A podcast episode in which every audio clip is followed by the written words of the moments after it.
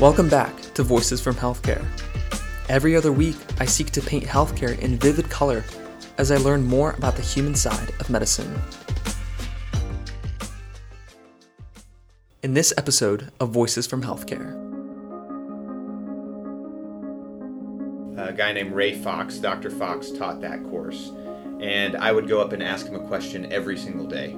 Every day I had some question at the end of lecture and he was just this affable, great guy. Told jokes all the time, and we kind of struck up a, a relationship. And he said he was he was nearing the end of his career. He had previously been the, the department chair there, but now he was just uh, basically wasn't doing a ton of research, just taught courses, was kind of half retired. He said, "You know, I have an extra desk in my office if you want to come up and and use that desk to study." I was like, "Great," because otherwise I'm sitting in these you know big halls and and it was nice to have a place to put my books. So then every morning he would show up, and I would be sitting on the floor outside the door waiting for him. He said, "Well, do you want a key?" Yeah, great. So then he gave me a key, and then I just from that point forward was in his office all the time. Welcome back to another episode. Today we delve into the fascinating world of cardiology, explore the unique mechanisms of the heart and touch on cardiomyopathy and advanced heart failure. Dr. Ryan is a pediatric cardiologist who is interested in cardiomyopathy, heart failure, and heart transplantation. He also treats patients who have developed cardiovascular dysfunction as a result of cancer or cancer therapies, which is a specialty area called cardio-oncology. Dr. Ryan completed his Bachelor of Science from Wichita State University and went on to pursue his MD and PhD from the University of Alabama. He pursued fellowship in pediatric cardiology from Cincinnati Children's and completed his advanced fellowship in pediatric heart failure and transplant. Welcome to the podcast, Dr. Ryan. Yeah, thanks for having me. You are the founding director of the cardio oncology program, as well as the director of clinical operations for the Advanced Heart Failure Clinic. We'll delve into the specifics throughout the podcast, but could you give us an overview of your distinctive role within the field? Yeah. Um, I think one uh, common misconception with cardiologists is uh, the distinction between a cardiologist and a cardiothoracic surgeon. So I don't actually do surgery. A cardiothoracic surgeon would do surgery. A cardiologist primarily does the medical care uh, of patients either before surgery, after surgery, uh, there certainly are cardiologists who do interventions like the cath lab, electrophysiology, um, but uh, in particular, I take care of patients uh, medically. I treat before transplant, after transplant, patients who have heart failure and need medical therapies, patients who need mechanical circulatory support, so pumps that help their heart when they're uh, usually when they're waiting for a heart transplant. Um, and so I do this both inpatient and outpatient. And uh, in addition to clinical work, most of us at an academic hospital like this also engage in research. So I, I do a fair amount of clinical research. I, my PhD is in basic research, but the what I do now is clinical research. So asking questions about various therapies, imaging modalities, things like that. I want to touch on the educational journey. So we know that a doctor must pursue an MD or DO for his or her degree. Yet you pursued an MD as well as a PhD. Could you just describe that educational choice and how that kind of impacts the day to day? Yeah, it's uh, a bit because I was indecisive and wasn't exactly sure which of the two routes I wanted to follow as an undergrad when I was in the position that you're in. Um, I, uh, as you said, I was an undergrad at Wichita State University my dad was a lab tech, meaning that he was the guy who runs all the labs that are sent down, and so uh, I had that bit of interest in medicine. No physicians in my family, so I didn't really know um, what the reality of being a physician was, or even how to become a physician. I remember in medical school, I had to ask someone what a resident was because I was that uninformed. Um, but during my undergrad time, I, I did research uh, with a couple of people. One guy, Dave McDonald, in particular and I really took to it. I worked as a lab assistant in several labs. I took a, a number of high level genetics courses, molecular biology courses, and I really just fell in love with research science and came to a point where I genuinely couldn't make up my mind about an MD versus a PhD. And uh, somewhere along that journey, I discovered something called the MSTP or the Medical Scientist Training Program, which is an NIH funded MD PhD program. So MD PhD programs don't have to be MSTPs, but all MSTPs are MD PhD programs. Okay. And that seemed to be the answer. Um, it is a combined degree in most cases. Different schools have different pathways, but at UAB, you do two years of medical school, and then you basically become a graduate student until your PhD is done. And then you go back to finish up not quite two full years of medical school, you, you get out of a few of them. So the journey can take, uh, at its shortest, probably six years combined. It took me about eight and a half years, and depending on the program, some people can take longer, but the average is seven or eight years, and you end up with both degrees.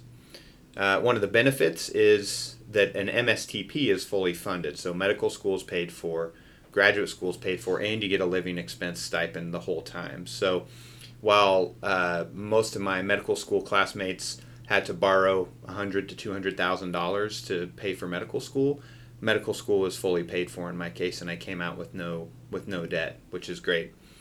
Um, the flip side of that is again that it took me twice as long, and when I rotated back into clinical rotations, some of my classmates were now the attendings or the senior residents, and it made for a few awkward moments.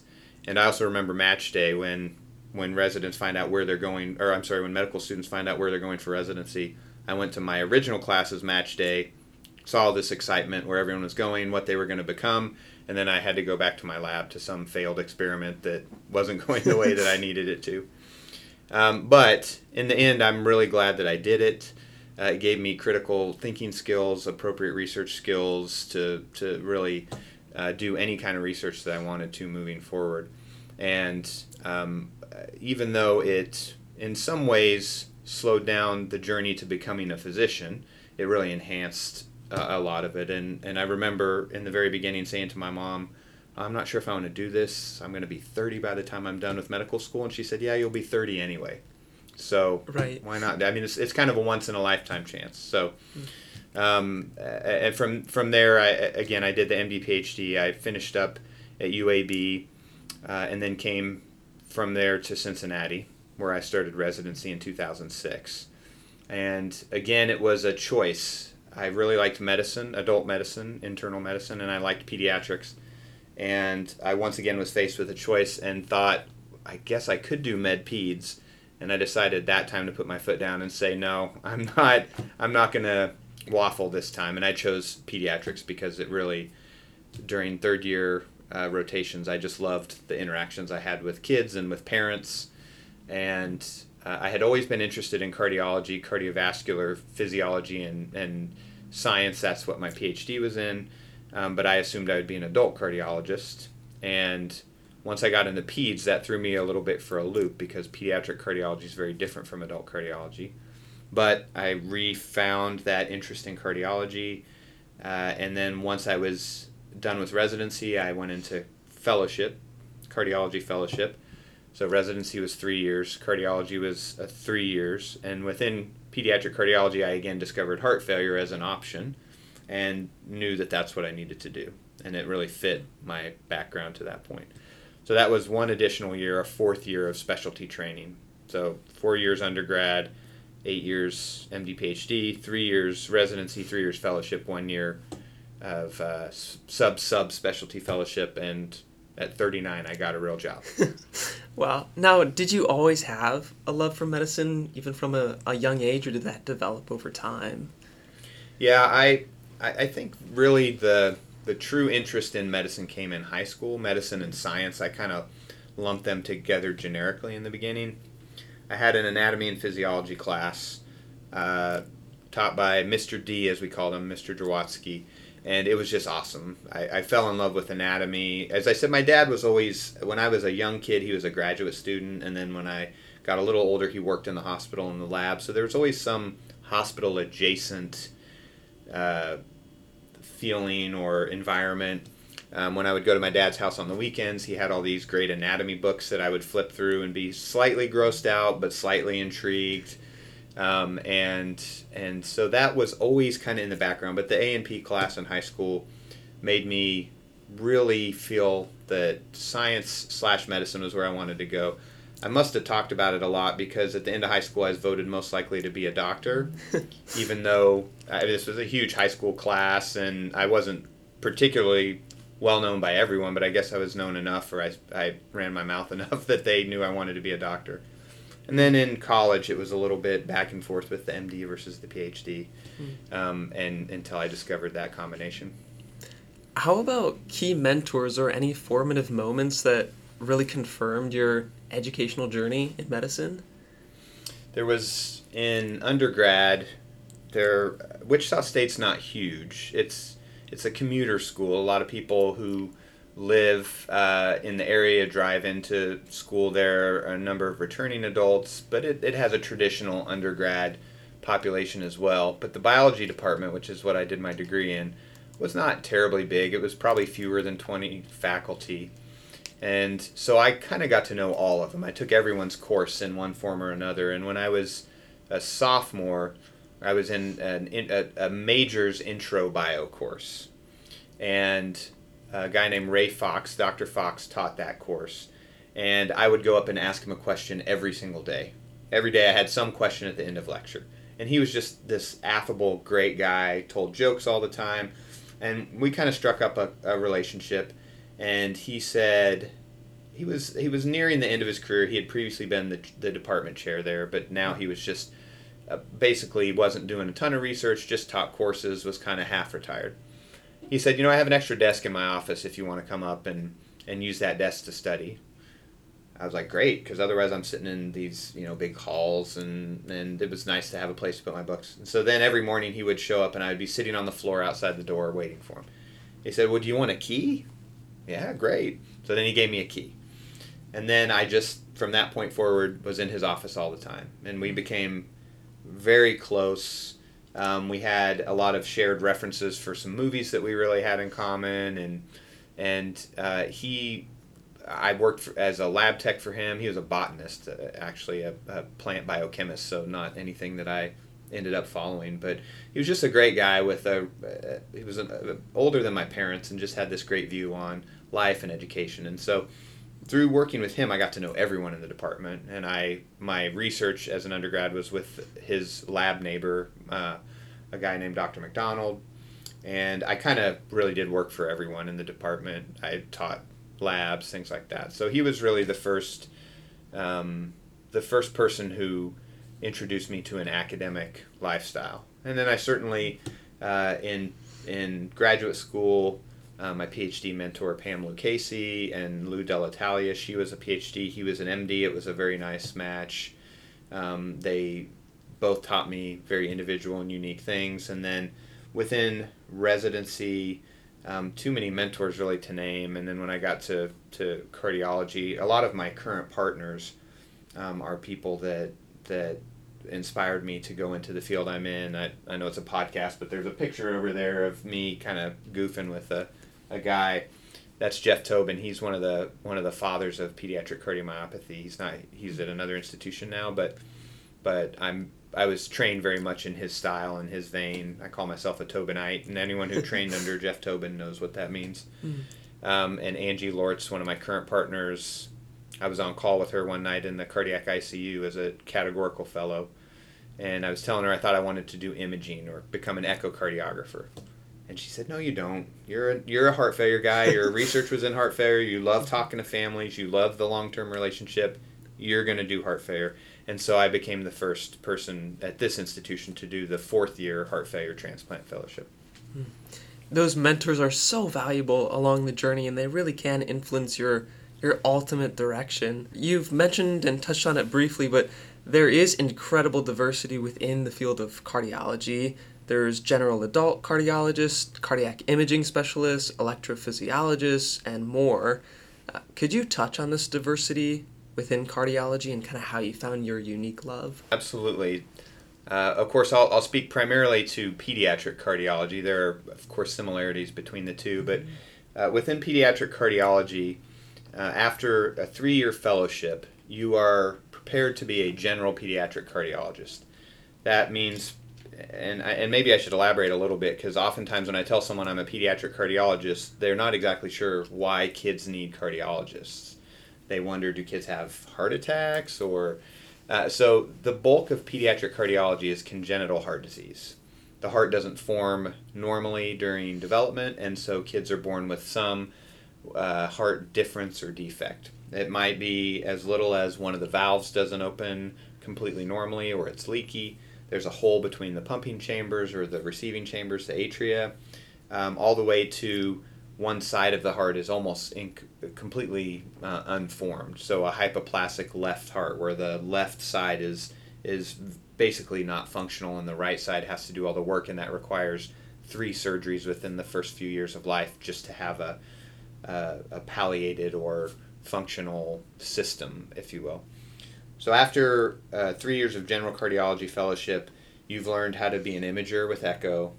You've learned how to do caths you've learned the basics of electrophysiology or EP, um, and you've spent some time in the cardiac ICU. And so at that point, you were definitely trained to manage outpatient pediatric or, or congenital heart disease, following kids who might need surgery or who've had surgery. You're ready to manage patients as an inpatient, so those who are admitted because they're in heart failure or sick, or that they've had surgery and now they're post op.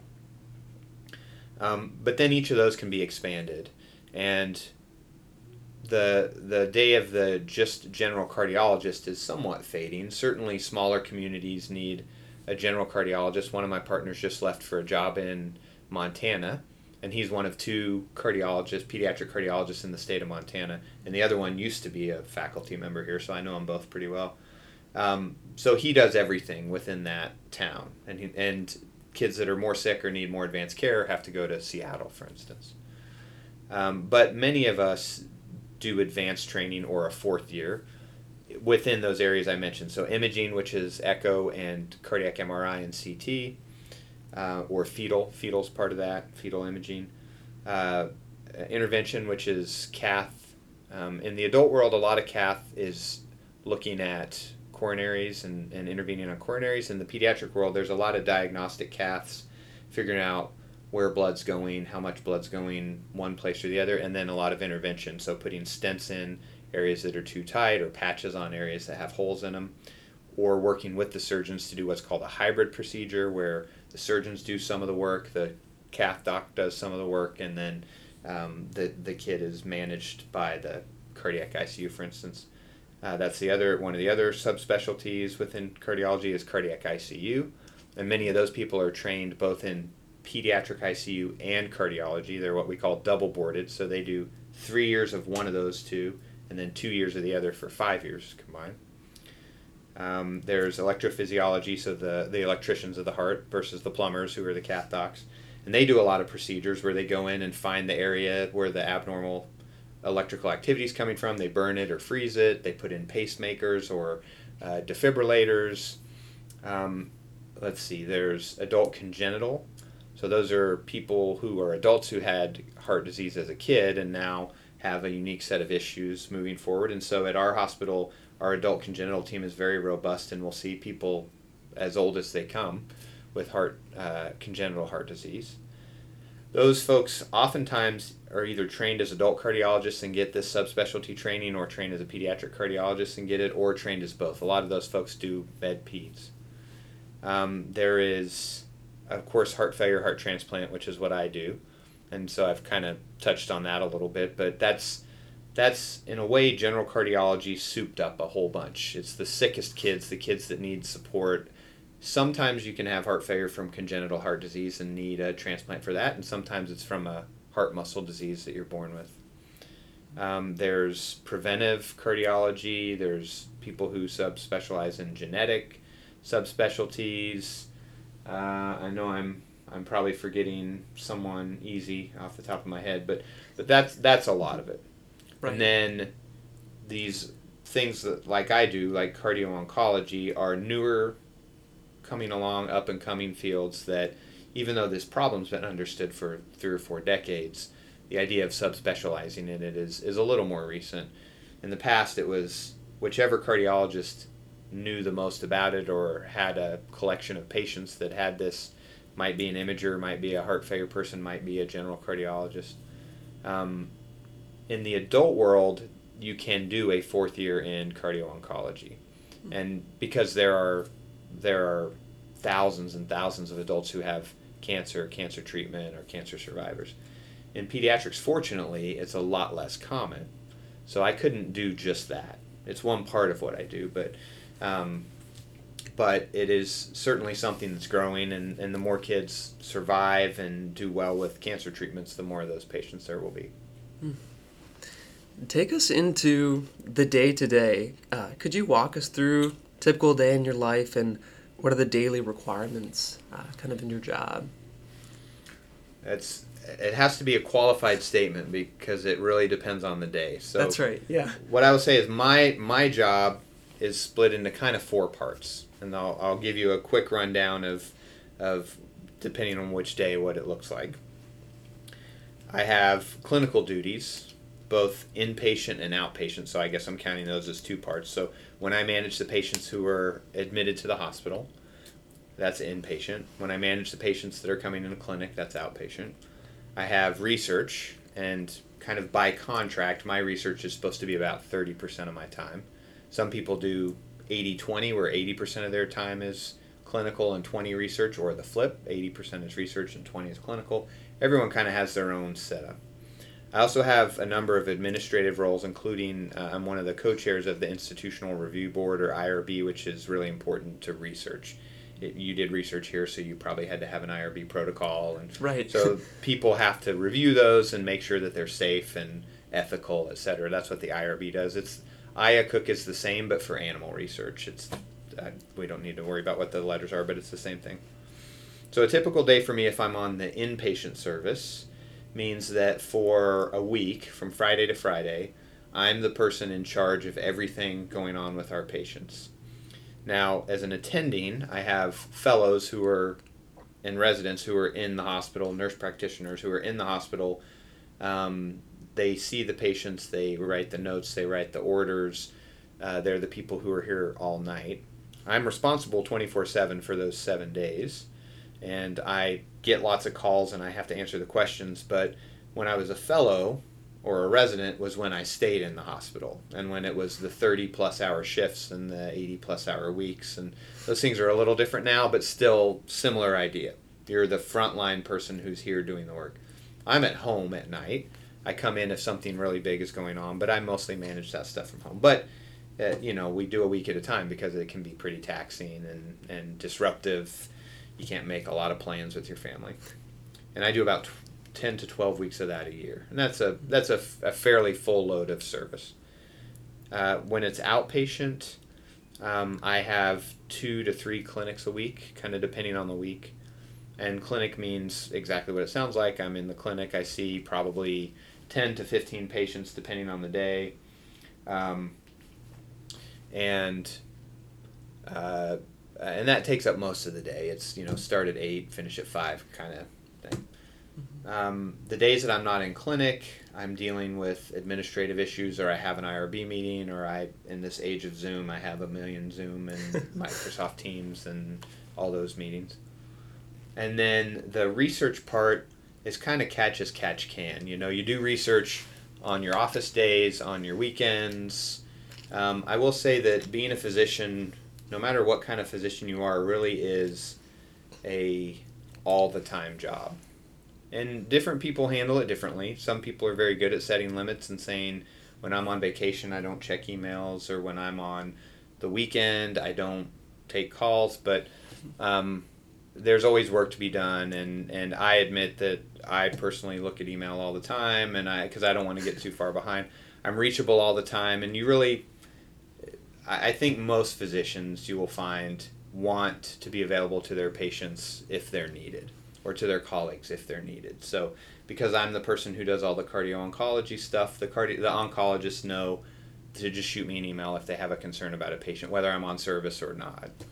Um, and so uh, the typical day is atypical, but that kind of gives you an idea. You know, it, it could be Right. from 40 to 60 hours depending on the week, whether it's service, whether I, there's a grant deadline, whether I'm writing a talk. Because there's also a lot of stuff you do kind of pro bono. All the editorials that you write or papers that you review or um, committees that you sit on. All of that stuff is part of the job, but it's not what you're paid for. And so you have to make sure you get the stuff you're paid for done first, and then that's why there's a lot of weekend time catching up on a review or some things like that. I will fully admit though I, I spend as much time as I can with my kids doing their stuff and and I we're lucky because there are certain professions and, and prior generations that didn't have that that luxury as much. That is really helpful just to touch on that diversity and that that is what's so interesting about the job is that you have all of those different avenues and like you said it needs to be qualified because each day you're doing something different mm-hmm. um, you've touched on it before but could you just discuss the importance of bedside manner and just how effective that physician patient relationship is yeah i think that's the that's the x factor in taking care of patients and that is something that to me is hard to teach. Um, you certainly can work on it, and you can uh, you can identify your own strengths and weaknesses, and understand times that maybe you could be more empathetic, or you could spend a little more time, or you are giving away a little too much. But I think each person really just has to be the best version of themselves that they can, because anything else is going to be phony. So I'm a very talkative person. I tend to go in the room, and especially with it depends on the age of the kid, but I I, I always love to find something I know about that they like. If they're hmm. watching a show that my kids happen to watch, and they get surprised that I know the name of it, or if someone went on vacation somewhere and I happen to have gone to school there or know someone there, I just I always try to find that one thing I can connect with. Um, and it's important with parents too. And I one pet peeve of mine when I talk to people who are going into pediatrics and I ask why do you like pediatrics, and there's a pretty common answer. And this, so this is your pro tip for the day. For anyone who interviews in pediatrics and comes to Cincinnati Children's, if I'm your interviewer, don't say to me, I love kids and I just don't like working with adults. They did it to themselves and kids, eh, that kind of line of thinking. Yeah. Because one, that's not that's not a very generous way to think sick people are sick people and they need help. And two, you're going to deal with adults a lot. Guess what? Parents are adults.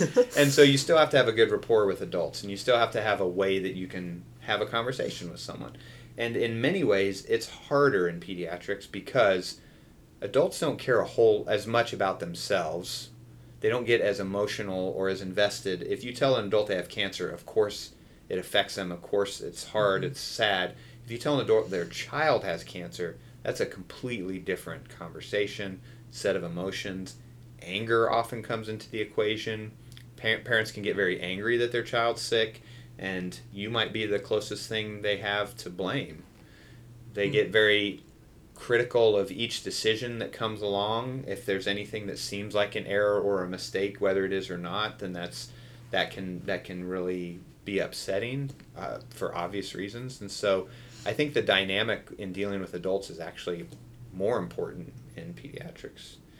Um, but kind of to your, your question, I've, I've gone a long way around saying I, the most important thing is just to be genuine, to be yourself, and to really to be empathetic and, and try to remember that if I tell someone your child has a VSD, a ventricular septal defect, that's it's not that big of a deal to, to me who sees it all the time.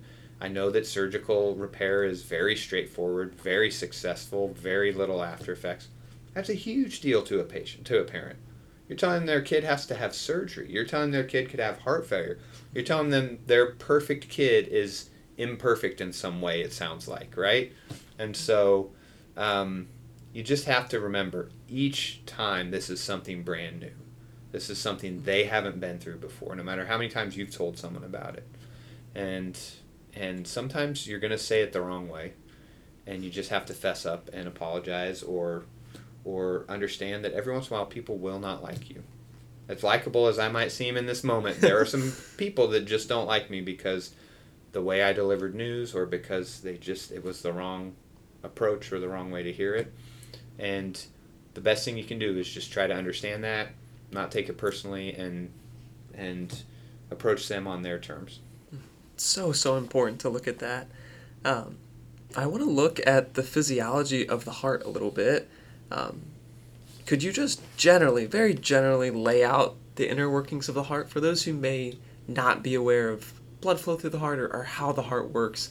Uh, just kind of like generally, what are you looking for um, for the heart? Yeah, that's uh, I, that's probably what drew me into cardiology. In that physiology class in high school, the thing I loved the most was the heart. That's when I first thought, oh, I want to be a cardiologist.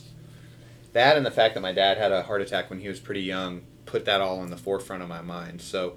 Um, I'm a simple person, and the heart is pretty straightforward and easy to understand for me. It's not the brain, which no one will ever fully understand. It's so complex that we can't understand it, I think. The kidneys are pretty complicated, although don't tell any nephrologists I said that. um, but the heart is really pretty straightforward, and it's fascinating. So it's four chambers in in its best form. You know, of course, in pediatric cardiology, we deal with a lot of hearts that don't have all of that. The myocardium or the heart muscle itself, any part of the heart can generate a beat. And you can put heart cells in a dish and they'll beat on their own because they have the potential to do that. They have the, the ion channels that allow them to do that. There's a, the pacemaker of the heart, the sinus node, is in the right atrium, and it sends a signal out that causes the atrium to beat in unison. And then there's basically electrical insulation between the atria and the ventricles that stops that signal, all except for one pathway called the AV node or the atrioventricular node. So then electricity passes down the AV node and spreads through a network of nerves throughout the ventricles, and you get the ventricular contraction. So on an ECG, the first little hump, the P wave, is the atria contracting. The big spike that goes up and down is the QRS complex, that's the ventricles contracting. And then the T wave, the last hump at the end, is the ventricles relaxing or, or resetting basically and getting ready for the next one. Um, now, if the pacemaker is not working, then the next level can take over and you can have a, a junctional rhythm. So from the, a, the, the AV junction basically. And if that's not working, then the ventricles can take over. And each one of those is slower, but it's your backup. So um, uh, the pacemaker, when it's going, it's faster than the junctional escape or the ventricular escape, so it overpowers those. Where things can go awry is if you have some little focus somewhere in the atria that's abnormal and goes faster than the sinus node, it can take over, and then you can have a tachycardia or a fast heartbeat from that. If you have a break in the electrical insulation between the chambers, a, a pathway that allows electricity to travel up or down, then you can generate little circuits that form these for, feed forward loops that get your heart into going too fast. You can have things like atrial fibrillation, where the atria move fast and in an unorganized way. You can have ventricular tachycardia, where the muscle of the bottom is beating too much. And most people have a P, an occasional PVC or PAC, an extra beat of the heart, and that's just somewhere, some amount of heart tissue said, "Oh, I need to beat," and sent a signal to the heart. So that's uh, that's part of how the electrical signal travels so fast through the heart is that all those cells have the ability to conduct but they can also be autonomous.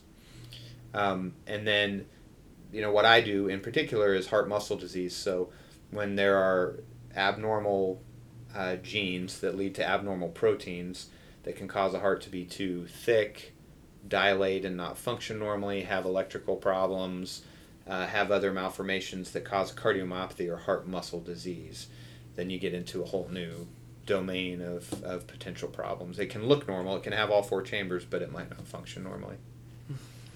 And you also done work with cardio oncology. Could you touch on that and just kind of bring us into that world? What are you looking for uh, within that space, and what are red flags or beginning stages of warning signs that you kind of see? Cardio oncology um, is a bit of a misnomer.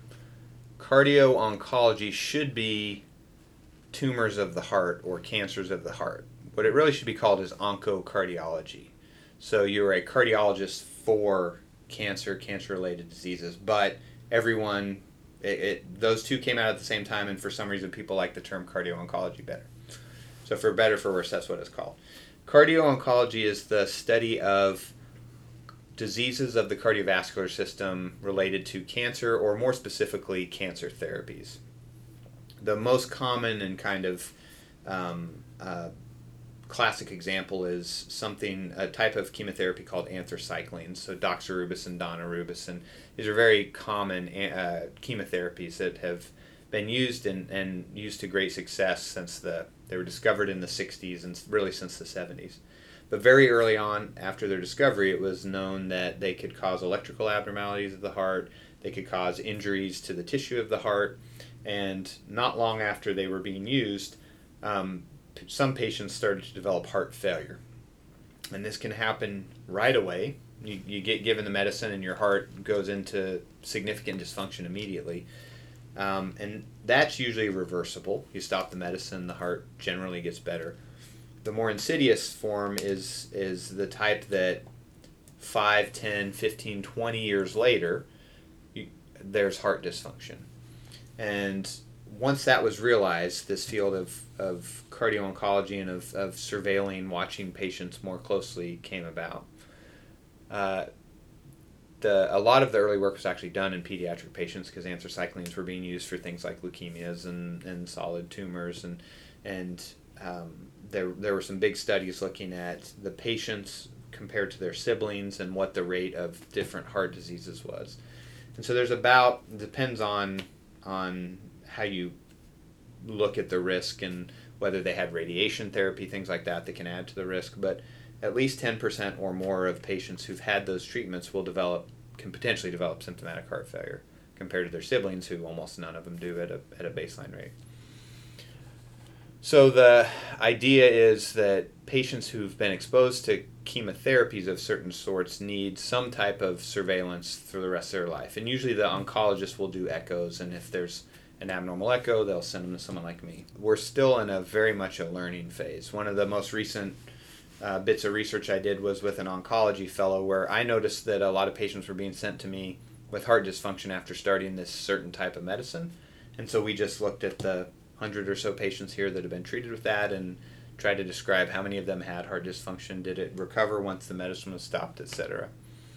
So, as I said a little bit earlier, in the adult world, there's so many adults who have cancer um, that places like MD Anderson have their own cardiologists, and adult cardiologists can do a fourth year in just cardio oncology. Um, in pediatrics, even though a lot of hospitals now have a cardio oncology program like we do here, it's not the only thing that, that most of those people do. It's just part of it. So, um, because I do heart failure and transplant, uh, a lot of heart failure specialists end up doing cardio oncology and pediatrics because the biggest problem is ventricular dysfunction, heart failure.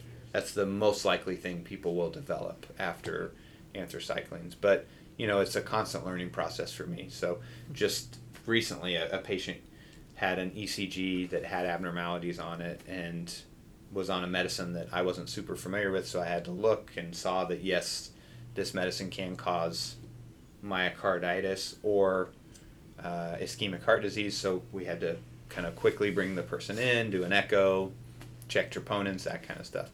Um, and each new medicine that comes out, you have to have some type of cardiology surveillance because it may or may not affect the heart. So that's in a very big nutshell what cardio oncology no, is. very, very helpful. Uh, you've touched on it before, but you've become very engaged in research while in practice. How were you first drawn into the world of research, and why do you find it valuable for medical professionals to perform research? For me, it goes back um, to the MD PhD, and the intention of MD PhD programs is to generate physician scientists, but that's a very broad potential definition. Um, a physician scientist might be someone who strictly runs a research lab, and because they have an MD, has access to uh, human subjects or human samples, tissue samples, things like that. You might get someone who is on the other end of the spectrum and is primarily uh, clinical, like me, and does some research, but I don't do. I did bench research as a as a PhD student, but I don't do that anymore. But I still use the same kind of critical thinking and setting up experiments that I did. And then some people are in between. Um, as an academic cardiologist, which is what most pediatric cardiologists are going to be. Most of us are going to be at a pediatric hospital like this, at least the majority will.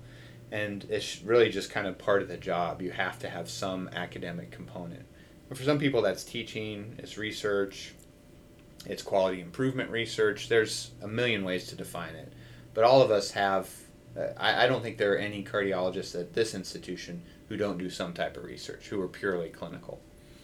Um, because I have an academic appointment through the university. I mean, it's an academic position. Uh, the reason it's important is that's the only way the field moves forward. The only way that we know if uh, we can prevent cardiotoxicity from these medications is to try things that might prevent it or to alter the the regimen of medications that someone gets. Um, you know, every important treatment that we use now started as research, uh, and you have to prove that something works before it's generally accepted or used. And sometimes it's not even that easy. It's really hard to change minds. Yeah. But a lot of the research we do is multi-center, especially in pediatrics, because when a new medicine comes along, you have to prove that it's safe and effective in large groups of patients. And in pediatrics, we just don't. No one center has a thousand patients with diagnosis X because it's much less common than adults. So adult studies might have 50,000 participants, and pediatric study, you're good to get a couple of hundred. Um, and so usually the the research has to be multi-center. So I've been part, for instance, of right now we're, we're taking part in a, a study looking at a specific combination of anti-rejection medicines in transplant patients compared to another combination of medications. And that took place at 30 plus hospitals because each hospital, we recruited fewer than 10 patients, but the study total recruited 300 patients. And so you have to have 30 or 40 hospitals to do that. I want to look uh, into the world of transplants a little bit. You've alluded to it. Um, what are the doctors and medical professionals looking for in finding a match for a heart donor? To take a step back, you have to ask who gets a heart transplant or who needs a heart transplant. Mm-hmm. And a heart transplant is really a treatment of last resort or last option. So if there are no surgical options, if there are no medical options for good quality of life long term survival, then transplant is considered. The reason for that is a transplant is not a permanent fix the there's a average is the wrong word. We use something called a half life. But if you want to think about the average time that a transplant is going to last, uh, someone in the best case scenario, a, p- a kid, kids have better long term survival after transplant than adults. But you're looking at 20 to 25 years. So if a two year old gets a transplant, they will, under the current way we take care of patients, there's an almost a guarantee that they will need a transplant again by the time they're a young adult, if not sooner. Um, so that's the first thing that you have to understand is that we don't jump right to transplant. The second is that the donor pool obviously is is very limited. There are way more people who need transplants than get transplants. But once someone's listed, they're going to wait for a while, and it's usually months to years, depending on how what their status is, how high they're listed. The higher your status, the more sick you are. Basically, if you're in the hospital on support of some sort, you're a, what's called a 1A. If you're at home doing okay, you're a 2. And the difference in wait time can be three to six months for a 1A to multiple years for a 2. Um, but when someone's listed, the the things that we have to match up with a potential donor are size, and pediatric size is a big deal because a two year old can't get a an 18 year old's heart. Um, blood type is very important, except for the youngest patients. So A, B, or O, A, B, those blood groups have to be matched. Remembering who can be universal donor and who can be universal recipient, and maybe talk to a hematologist in another podcast. Um, eh, the youngest kids can get what's called ABO incompatible if they don't already have the antibodies generated, and that's a, a long story, but for the most part, you have to match up blood group. Uh, and then you have to match up something called HLA type. Make sure that the recipient doesn't have antibodies against all these other proteins that are kind of the fingerprint of our cells. Once all those factors come into play, then you consider once you hear the donor story, because when I'm on call, I get the call from the donor agency saying we have this patient, this donor, and, and I get to know all the details, which I don't share with the family for confidentiality reasons, but I, I get to know how the donor uh, what what happened to them, what their heart looks like now, and then these various lab values. And if all those things match up, then then we can accept the heart. Um, but the reasons it takes a long time is one, it's it's hard to match all those things up, and two, fortunately, the donor pool, fortunately and unfortunately, but the donor pool in kids is small, because some child unfortunately has to die to become a donor. So it's mm-hmm. It's a real hard reality for for families. You know, they of course want their child to be transplanted, but they realize that it means someone else is is losing a child. So that's why we have to be so very careful and and make sure that we're making the right match and, and honoring the donor as best we can by ensuring that their gift lasts as long as possible. There's just so much that goes into it, and you're right. There's that aspect of uh, the patient that's receiving that transplant, someone else has to be giving that transplant, and there's Correct. that other side of the story. Um, within the world of cardiology, what do you see in the future of cardiology that excites you in the next couple of years or even now in the field? Within the world of transplant, uh, the hot, the current hot topic, but also the hot topic when I was maybe five or ten years old is the xenotransplantation, xeno with an X, meaning animal donors. Hmm. So in 1984, I think it was, baby Fae received the baboon heart. She didn't survive very long, but it was proof of concept that you could potentially use an animal donor for a human. The more likely pathway for that is genetically modified pigs because even in the best human to human match, the recipient will recognize that as foreign for the rest of their life. And they have to be on immunosuppression for the rest of their life. And even on immunosuppression, they could potentially generate uh, uh, re- they could generate rejection and, and, and die from rejection. So that's the biggest barrier we face. You add xenotransplantation to that, and the heart is that much more different to the person. So, so there are ways to genetically modify animals, usually pigs, because they have a pretty similar physiology and size and if you can get them to express enough human antigens and uh, uh, fewer of the, the animal antigens, the pig antigens that might be too immunogenic, then that's one potentially farm organs. That has a lot of ethical issues with it because then you're raising animals only to serve as donors. And is that different from raising animals for food? I don't know, but that's that's one of the potentials.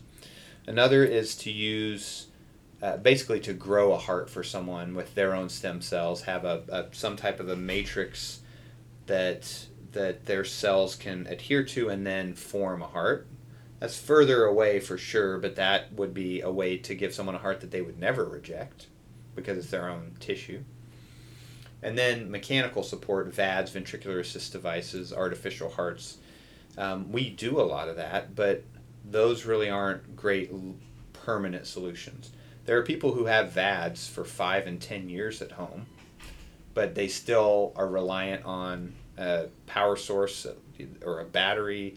There are some fully implantable VADs, but they don't last very long and they're not used regularly.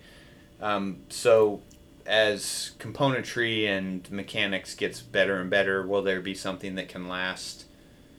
Uh, that's expected to last much longer term, or that can be fully implantable, or that can uh, the total artificial heart is something people can go home on, but it's still pretty pretty burdensome and limiting. Although there are stories of people doing marathons or climbing mountains and things like that with these total artificial hearts, but ultimately they still are headed towards a transplant. And taking a look at um, outside of medicine, outside of the practice of medicine, what brings you joy outside of the practice of medicine? Do you have any uh, passions, loves, hobbies outside of the walls of the OR and the hospital?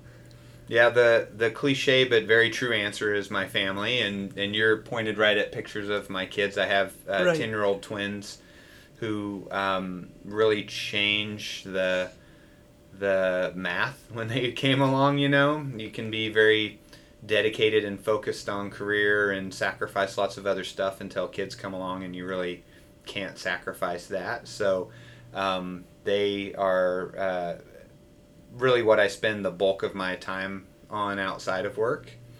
Um, and and just watching them grow up into little people is uh, is is probably the best thing. My wife is someone that I've been with for pretty close to 30 years at this point and has uh, gone through this with me. She also is trained in medicine and understands the the work and, and what it takes and, and is um, a perfect match to all my my failings or or personality flaws. She has the, the right mix and the right answer to that. And so she's, uh, I, I really, this is not a solo effort. I couldn't do this without her and her support.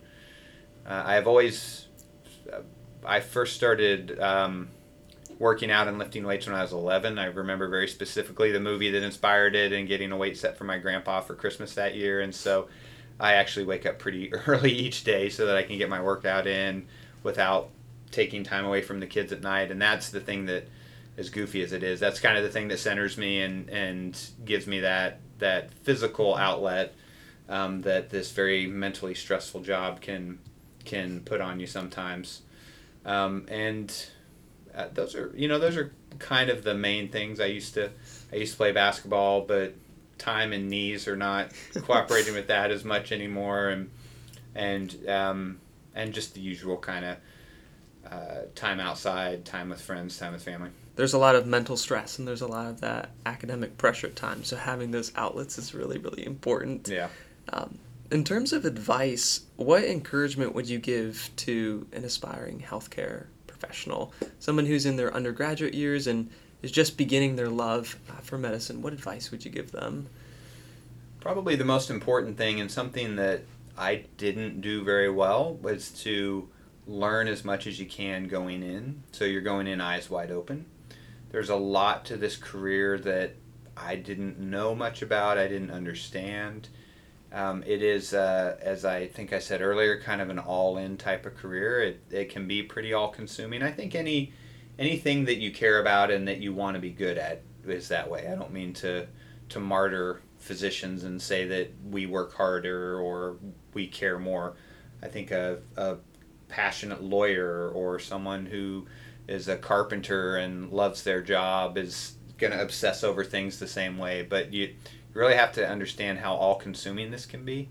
You also have to know your yourself personally and emotionally because this job, um, if you let it, it can run over you and really affect you with a lot. I, I, mean, it depends on what you go into, but what I do, there are a lot of unfortunate times when patients are not doing well, when patients pass away, and you have to have that right balance of uh, being compassionate and empathetic towards the families, but not letting it um, distract you from the other patients that you have to care for and, and being present for your family. So you really have to, I think, to choose what path is right for you within medicine, because there's a million paths, it's best to really explore and do what you're doing and understand what the job is, what the job means.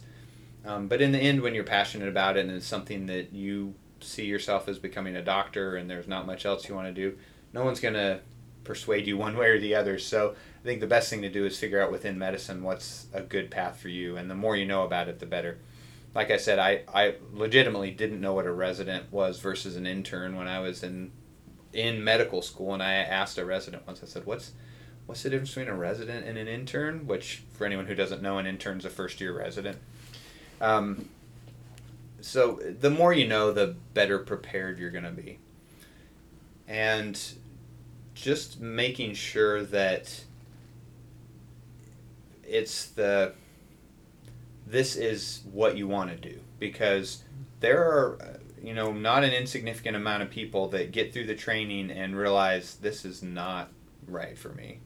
I don't like how this is taking me away from my other interests or my family or um, it's very stressful i'm emotionally drained i mean obviously covid has put a significant stress on most everyone but but there are a lot of people who turn away from medicine pretty early in their careers, and that's okay. There's nothing wrong with that. If things are hard, uh, not just suppressing it and hiding it away, because there's a lot of, unfortunately, there's a lot of substance abuse and self harm and things like that in the world of physicians as well, and so people need to understand that that uh, you, even though it's an important job, you can't let it take over your life. You got to make sure that you take care of yourself.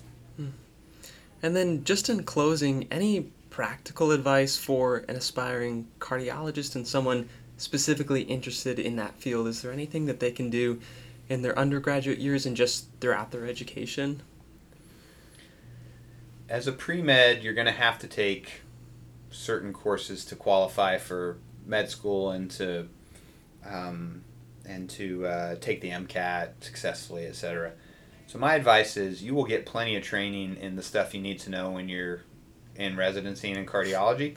Do the stuff that interests you because even though you can always read a book about Abraham Lincoln or whatever it is, if you love history, get a degree in history, minor in history. It might be a little more work to double major or spend an extra year catching up on the med school, the pre-med stuff you need, but but don't make this the only thing that's interesting about you. You know what I mean? Hmm. Like make yeah. sure that if there's other stuff you like, that's that's cool. There's plenty of people who came to med school with English degrees and history degrees and and things like that.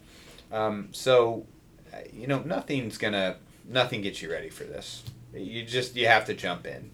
You know, it's not like because this woman had genetics 500 level course and I didn't, she's a better resident than me. It's just not going to happen. Residency, yes, it's about knowledge. It's about being able to pack away information.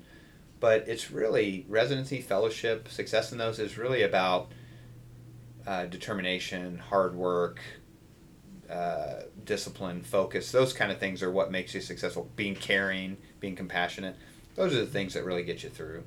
I mean, that some of the best physicians I know have the lowest testing scores because that's not necessarily that important. And some of the worst physicians I know aced every exam along the way.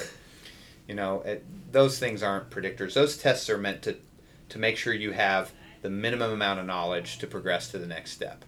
And we get we all get way too caught up in oh their MCAT was I don't even remember what a good MCAT is anymore, you know 38 or 40 or something. Yeah, okay, that's great, but it really was just meant to say, do you know this basic amount of knowledge, yes or no?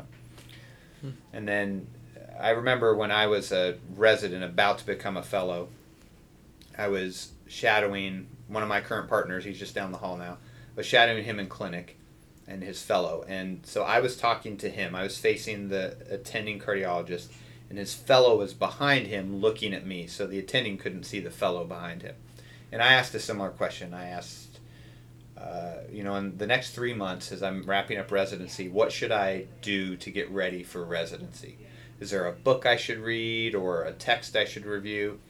And the attending started to give me some thoughts, you know, well, you could, the same stuff I would say to someone. And the fellow behind him did this motion where he put his hands together and his head on his hands, like to tell me, sleep. You need to sleep for the next three months because you're not going to sleep much when you're a fellow. You know, basically, he was saying to me, don't don't get caught up in that. You have three years of fellowship to learn how to be a cardiologist. You're not going to do anything in the next three months that's going to make you a better cardiologist. So just enjoy the journey along the way. Hit get the stuff you have to get, obviously, but mm-hmm. Have fun with it. Make sure you do stuff you like to. Don't just do stuff because you're told to. That's so valuable to not just be focused on career all the time, but to to incorporate all of your loves and your passions and you're right it can't be everything that you are and you will get that training eventually as you as you progress um, well, dr ryan it's just been an absolute pleasure to to sit down with you to delve into the world of cardiology a little bit and thank you for coming on the podcast well thanks for inviting me i hope that uh, I have one or two useful things for your audience, and for sure. best of luck to you with your journey. And I hope everything goes uh, as well as you want it to. Thank you for tuning into this episode of Voices from Healthcare. This podcast seeks to give practical advice to aspiring healthcare professionals and encourage those within the healthcare field. If you appreciate the message and mission of this podcast, leave a rating and review on the platform you are listening to, and make sure to follow the podcast so that you do not miss out on future episodes. It really does help spread the word within the podcasting world. Tune in on September 27th as I sit down with a clinical pharmacist and explore this fascinating world. We touch on the unique PharmD degree and look into her regular collaboration with doctors on the floor. I'll understand the key role of mentorship as well as the physiology of pharmaceutical drugs. I'll gain an inside look into medical research and hear about her perspective and retrospective studies. She will share insights on how she stays up to date with newly released drugs and recent drug changes. We'll talk about what brings her joy outside the practice of medicine, as well as her non negotiables in life.